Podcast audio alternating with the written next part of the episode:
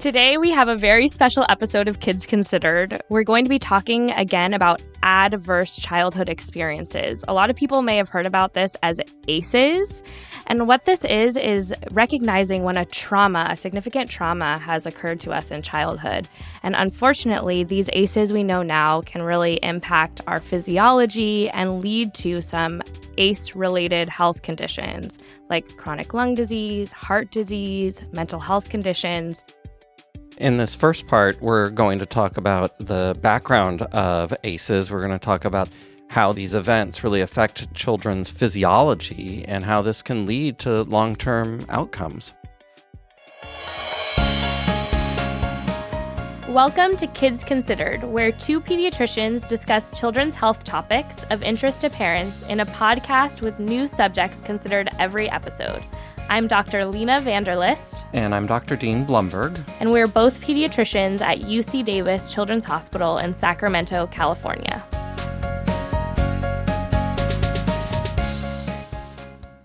For this episode, we're collaborating with First Five California's Stronger Starts campaign to educate families of children ages 0 to 5 years on the harmful effects of toxic stress.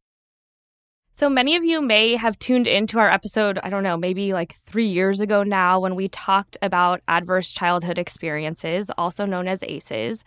Well, today we're in luck because we really have thought leaders in this field joining us today. Um, they're going to talk to us about ACEs and toxic stress, but really importantly, what we as pediatricians and parents can do to help prevent and mitigate the effects of toxic stress.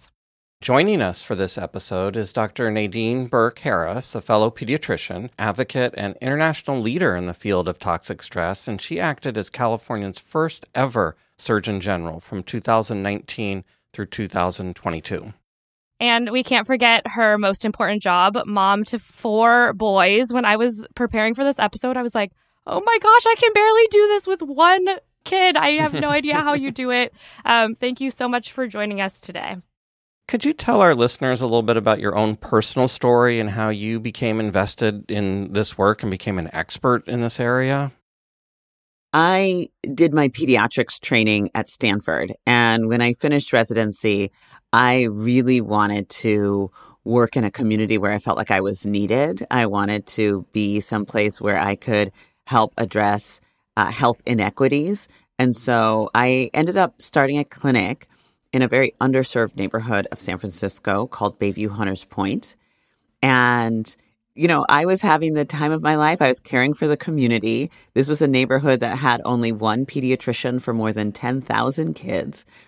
And as I got to be the, the neighborhood doc, right, I started seeing a lot of kids who were being referred to me a lot for ADHD, attention deficit hyperactivity disorder, but also other really interesting things. You know, there's a lot of asthma, but some kids were having like rare autoimmune disorders, just uh, stuff that kind of, you know, just flags on your radar.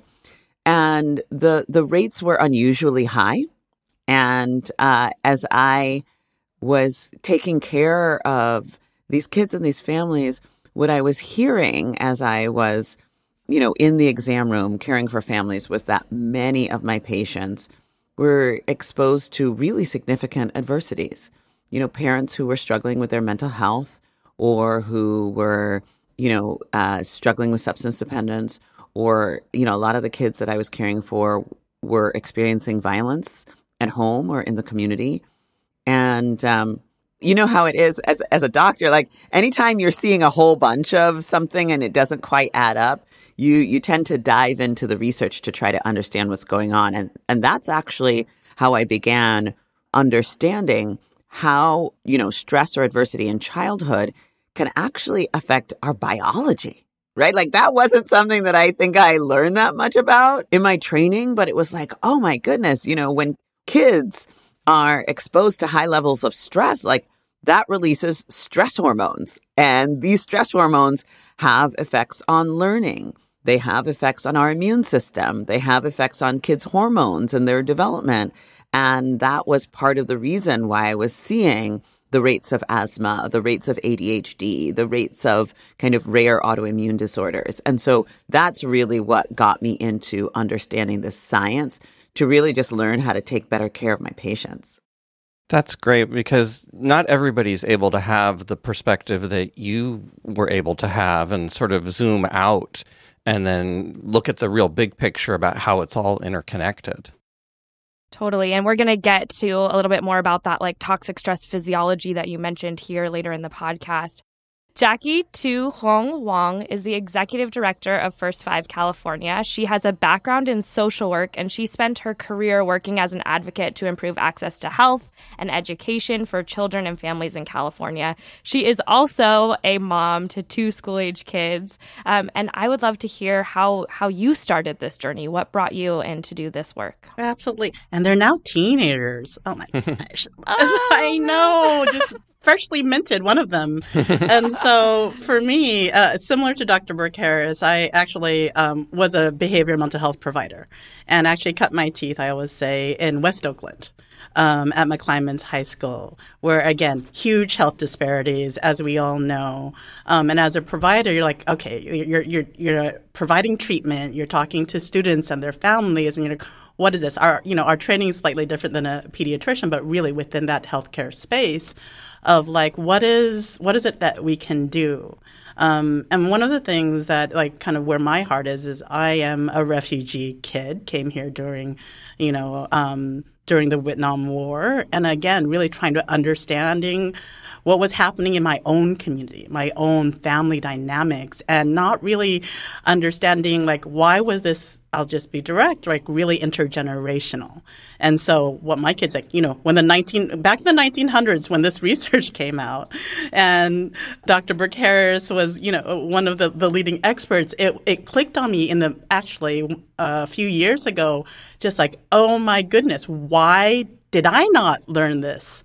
As a clinician, as a behavioral mental health provider, as I'm trying to work in school systems and community systems to empower folks and families to like understand how they can best support their children right? Because much of what I was experiencing was a, a, deficit framework of how we were, you know, treating our, our students and our families, our children, because that was the framework.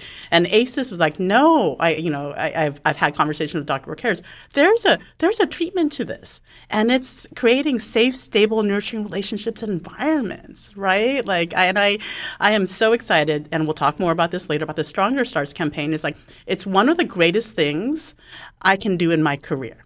Right. For me, I've always worked on the back and intervention side of it, which is also still very important. But if we fully understand the impact of this in the early years, it, it, it just has long term kind of benefits and positive, you know, affect and uh, impact for children and families and our communities. Like how I'm just so excited, and I'll talk more about it later. But just um, that ultimately is my why is rooted in my family, my community, my stories, and the experiences of all the families I saw in West Oakland and Alameda. Thank you. And just to be clear, Jackie, when you said the 1900s, I mean I'm old, but it's not like it's not like 1905. We're talking about we're, no, talking, we're talking no, about the no, late no. 1900s. The 90s. yes, the late 90s. That is correct. We commonly make fun of Dean's age on this podcast. yeah, so it's it's last century. Born okay. in the 1900s. So, Jackie, um, for listeners who may not know much about First Five California, what is the mission of First Five? What services does it provide? How does it really fit in? We were established about 25 years ago, and our mission is to ensure that all children 0 to 5 have strong starts and thrive. And specifically, I'm so excited about this is when Dr. Burke Harris was our chair, we developed a North Star, our guiding principle. Essentially, we believe that trauma informed, healing centered, and culturally responsive systems supporting that will ensure that we address inequities and the healthy development of young children. Right. So that is what our goal is. And uh, with that, you know, we value what we measure and we you know we approached it like what is this audacious goal what is this really huge thing that we can do for this next generation so that our audacious goal is that we believe that in a generation, first five, in partnership with others, will create the safe, stable, nurturing relationships environments that are necessary for healthy development for all children, zero to five, and I would say for all children, period. And so just so excited about that vision, about like our commitment to measuring this. And again, just grateful for leaders like you all and Dr. Burke Harris in helping us get there. So, Dr. Burke Harris, I know you have mentioned in previous interviews and you alluded to it, talking about your own experience in Bayview Hunters Point, talking about that original adverse childhood experiences study and the one that you mentioned from the 1900s, 1990s, done by the CDC and Kaiser Permanente, and how it really changed how you think about and practice medicine. Can you summarize that study for us and talk a little bit about the specific ACEs that it looked at in that study? Sure, absolutely. So this was a, a study that was done, as you mentioned, by the CDC and Kaiser Permanente. And a little backstory here there was a doctor at Kaiser by the name of Vince Felitti, and he was an adult doctor and he was taking care of adults who were experiencing obesity. And just in the in the process of caring for his patients, he kind of had the same experience as me. He was talking to a patient and heard that she had an experience of childhood trauma. And then kind of noticed that happened again with another patient and with another patient. So he got together with a researcher from the CDC and they did this study and they looked at 17 and a half thousand adults, right? So this is Kaiser. They have access to their medical records and all that stuff. And they did this big research study and they said, okay, is this just a weird coincidence or is there something there? And so they asked about 10 categories of adverse childhood experiences. Those include physical, emotional, or sexual abuse, physical or emotional neglect, or growing up in a household where a parent ha- experienced uh, substance dependence, uh, mental illness, where there was parental separation or divorce, intimate partner violence, or a parent was incarcerated. And what they did was they compared that against people's health right? And what they found was really shocking, I think, for many of us. The first thing that was a bit of a surprise was just how common these adverse childhood experiences or ACEs are. So, two thirds of folks had experienced at least one. And, you know, 12.8%, that's one in eight folks in this Kaiser study, had experienced four or more of those. And then the other thing that was really striking was the more of these ACEs a person had, the greater the risk to their health, right? So, you know, in medical language, we call that a dose response relationship, right? Like the higher the dose, the bigger the response. But really, it was things like for someone who experienced four more ACEs, they found that their risk for things like, you know, for heart disease was double. Uh, for depression was four and a half times. Um, for things like chronic lung disease, uh, was more than double. What this research did, number one, is that it helped people like me, you know, doctors and clinicians to really understand, oh my goodness, when we experience um, stress or trauma, that there's actually something happening in our bodies that can affect our health, right? So that was one. But the other piece of it is understanding that gives us the opportunity to actually do something about it. And that's the piece that was really exciting for me. And that's really what the Stronger Starts campaign is all about. You know, the first step towards achieving the audacious goal that Jackie talked about is everyone having this learning and this understanding that what kids experience, right? Like their experiences and their environments actually shape their health and what that means for us. You know, as you mentioned, I have four boys, right? Like, so, so what that means for us as parents and caregivers is that we have this incredible opportunity, right, to be those safe, stable, and nurturing relationships and create those environments for kids so that we can actually be the buffer right? So that's the the one thing and that's really what the stronger starts campaign is all about is that just as we know that adversity puts health at risk the science shows that the opposite is also true that when kids have safe stable and nurturing relationships and environments it protects their health. Like biologically it's good for them. So that's that's what's so exciting to me. And how empowering for parents, right? Like sometimes we feel like, "Oh my gosh, they're like how much can we do?" or like so many things are out of our control. As parents, this is something that we can do that's that's pretty easy. And and not just as parents, as potentially like a stable adult in someone else's life, whether it's like, you know, your niece or your your granddaughter. It just takes one supportive adult, right? That's exactly right. And it really brings home a piece that one of the things that I said very frequently during my tenure as California Surgeon General is that self care isn't selfish. Because I think it's really important for us to remember as adults that many of us, myself included, have experienced ACEs, right? And so actually taking the time to care for ourselves is really important to prevent that intergenerational transmission that Jackie talked about. And so that's one of the things that the Stronger Starts campaign also talks about is support for families and communities so that we are not passing on our ACEs to our kids.